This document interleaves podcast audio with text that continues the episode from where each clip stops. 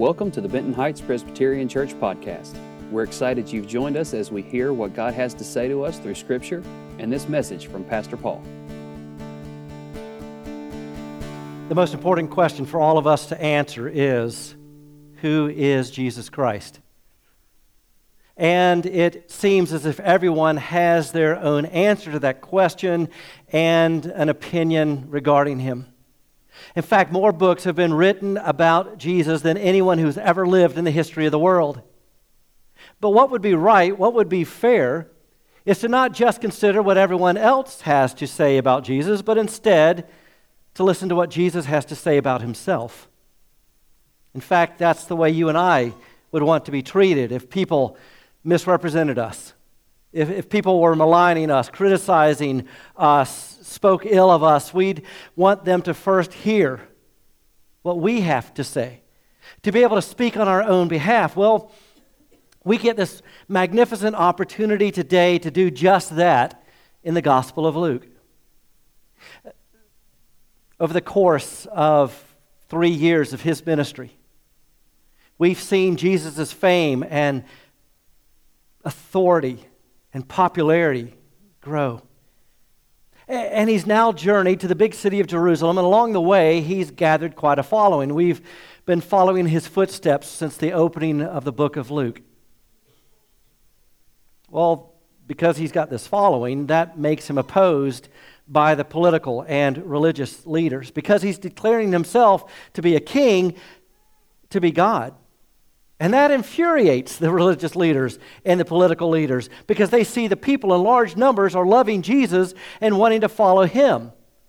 Well, at this point in the story, Jesus has been arrested. And now they're going to put him through a series of false trials that are occurring under the cover of darkness over the course of a night. And so they were both cowardly and illegal. This is not a fair trial. This is, in every way, an effort to legally justify murder. That's all it is. We find the story in Luke 22, beginning at verse 63. The men who were guarding Jesus began mocking and beating him. They blindfolded him and demanded, Prophesy, who hit you? And they said many other insulting things to him. So they arrest Jesus, and three things happen they blindfold him, they beat him, they blaspheme him. If you'll indulge me just for a moment, I want to invite you to, to close your eyes. Would you close your eyes and imagine? You can't see anyone, you can't see anything. You are encircled by a mob of violent, angry men. And these men begin beating you, punching you, assaulting you. You can't see where the blows are coming from. You can't protect yourself, defend yourself. You can't fight back. You're utterly, absolutely defenseless, and this mob is laughing and joking. These are bullies and thugs. They are men who get a kick out of making you bleed. You're getting punched in the nose, in the mouth, the ear, the face, the throat, the kidney, in the back. Open your eyes. That's Jesus. This is a beating late at night by a mob of men in which there are no other witnesses. And this is all being overseen by religious leaders. They blindfold Jesus, they beat Jesus, they blaspheme him. In other words, they are speaking ill of him and cursing him and dishonoring him. You see, the Bible is great to tell us that we do not have a high priest who is unable to sympathize in our weaknesses because our Lord Jesus Christ has been there. He was physically assaulted. Jesus was beaten, his dignity taken away. Maybe someone has made your life painful, they've hurt you. The God of the Bible understands he has been there himself. Now come a series of questions, and this accusations that you'll see, and you'll see them continue into next week as well. The questions are really about one issue Are you the only God? That's it. They've got one point to press him on because if they can get Jesus to say openly, publicly, I am God, then the religious leaders can justify his execution because he'd be committing blasphemy, that is, claiming to be God. And the political leaders could use the state's authority to put him to death because, in declaring himself to be the King of Kings, he's putting himself over Caesar, so that is a reason for treason. Jesus never sinned, he told the truth. But they're judging him by religious and legal laws. And you've got to know that if Jesus were not God, this is the time to articulate it, okay? Because they're not idle threats. This is a mob of angry men leaning forward, asking questions, fists clenched, encircling him without witnesses. They've already beaten him mercilessly, and when they say, We will kill you, answer this question Are you God? It's like someone putting a gun to your head. And at that moment, if you were to lie, it would be for your own survival. Jesus does not lie, he tells the truth. And in three ways, he's going to declare himself to be the only God, knowing that he's going to be put to death in a brutal, bloody way. And so begins this interrogation. At daybreak, the council of the elders of the people, both the chief priests and the teachers of the law, met together. And Jesus was led before them. If you are the Messiah, they said, tell us. Jesus answered, If I tell you, you will not believe me. And if I asked you, you would not answer. So their question is Are you the Messiah? That's their way of asking, Are you the only God? Because you see, Messiah was a title. Messiah in Hebrew, Christ in Greek. So what they're asking is, Are you the Messiah? Are you the Christ? Which means, Are you the anointed one? Are you the chosen one? Are you the special one? The awaited one? Because God's people have been waiting for a redeemer, a savior, a, a deliverer. The question is Are you He? Are you God among us? Are you here to save? Is that who you think you are? God? Are you the Messiah, the Christ? Jesus' answer is along the lines of, you know, that's what I've said many times. And that's why I'm on trial. That's why I'm here. And I would tell you again, but you're not going to believe me.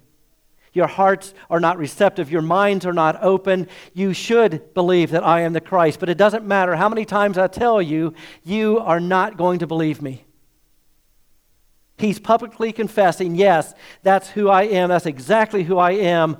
I am the Christ. I am the Messiah. See, some of you have been lied to. You've been told that Jesus never said he was God, that Jesus was a good teacher and a nice man. He never said he was God. He did. He repeatedly, emphatically, clearly said he's the only God. That's why they're putting him to death after blindfolding him and beating him and blaspheming him. Some people are more prone and, and prefer certain other parts of the Gospels, and they'll say, well, yeah, Jesus loved children. Uh, he was a friend to marginalized people, women, poor, outcasts. All that is exactly true. But that's not why they killed him. None of those are the reasons that motivated them to arrest him, blindfold him, beat him, and blaspheme him. One, one thing caused all of that. He said he was God. So Jesus continues. He's still speaking to them. He says, But from now on, the Son of Man will be seated at the right hand of the mighty God. Number one, I am the Messiah. Number two, I am the Son of Man. And we hear this, we hear this description, and maybe we don't understand what is it that that title means. Well, the people the, that are doing the Inquisition understand because these are religious leaders. They would have known. Because Jesus lifts this phrase out of the language of the Bible. Now, they will quote the Bible, they will say they believe the Bible, but they don't get the Bible because the Bible is all about Jesus. And he goes roughly 700 years prior and he quotes from Daniel chapter 7. And it is Jesus' favorite designation for himself. In all four Gospels, Jesus refers to himself as the Son of Man some 80 times. So let's revisit where this comes from. Again, it comes from Daniel under the inspiration of the Holy Spirit, some 700 years before Jesus is even born on the earth. In Daniel 7, we read In my vision at night I looked, and there before me was one like a Son of Man coming with the clouds of heaven. So somebody's coming. Where are they coming from? Heaven. So he exists before he enters human history. This is God, the Creator, dwelling eternally in his heavenly kingdom. And he's like a Son of Man. He's going to take on human flesh, he's going to look like the rest of us. He's going to appear among us as one of us he approached, this one like a son of man, approached the Ancient of Days and was led into his presence. Well, that's God the Father. So now here are two named ruling in heaven together. The first member of the Trinity, the Ancient of Days, God the Father, and one like the Son of Man, that's the second member of the Trinity, the Lord Jesus, who comes into human history, sent on a mission by God the Father, Creator, entering creation, the God of heaven coming on a mission to earth. What more do we know about this one from Daniel? He was given authority, glory, and sovereign power. All nations and peoples of every language worshiped him. This one, like a son of man, is to be worshiped as only God would be worshiped. The eternal creator is King of kings and Lord of lords. He rules over all peoples, all languages, all cultures, all religions, all times, all places. This is as big as it gets. And how long will his kingdom last? His dominion is an everlasting dominion that will not pass away. His kingdom is one that will never be destroyed. That's a massive statement. The eternal creator is going to come like a man into human history, and everyone is to worship him, honor him, glorify him. He's establishing a kingdom that will never end. He'll live forever, and his people will live forever under his rule. And so here are God's people. They've been waiting for hundreds of years. Who is this one Son of Man? Hmm. God become a man. It's Jesus Christ, the one who is to be worshiped, whose dominion lasts forever. And Jesus continues in a third way to declare himself to be God. They all asked, Are you then the Son of God? He replied, You say that I am.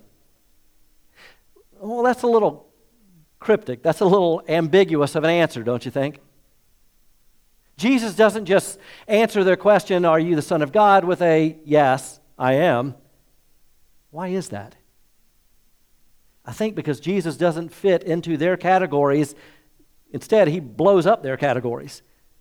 You see, their expectation for what the Messiah would be is a political and military leader.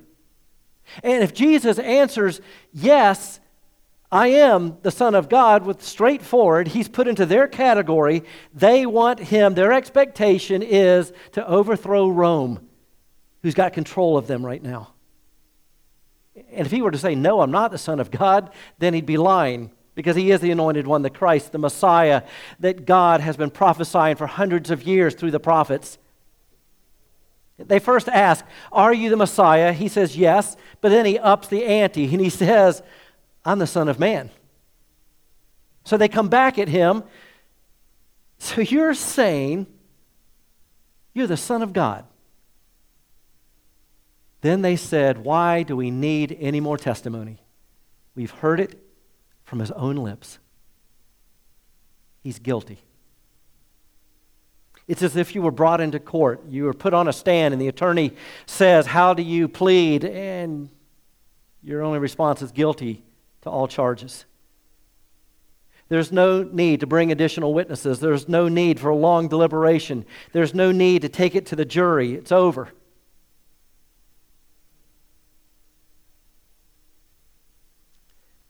Here's what's sad God comes to earth, and we put him on trial.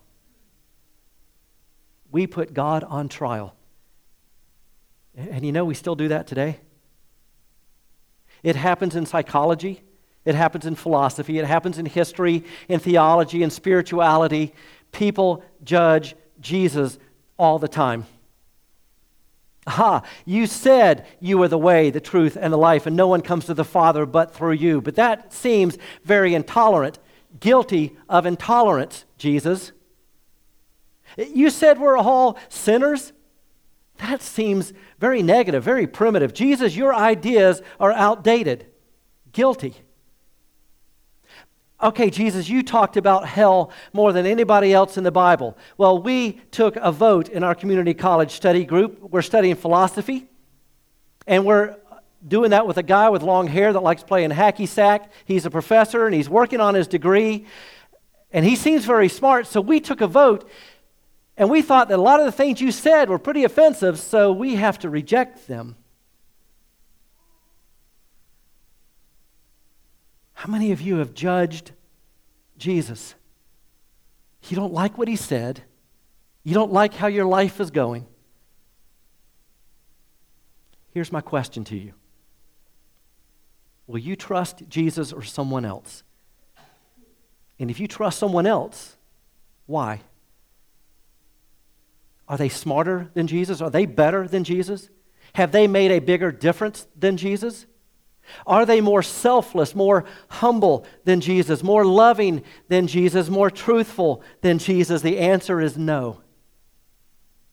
Look, we don't believe Jesus is God because of something that was made up. We don't believe Jesus is God because the early church made that up. We believe Jesus is God because he said he is God. We believe Jesus is God because, well, Jesus is God.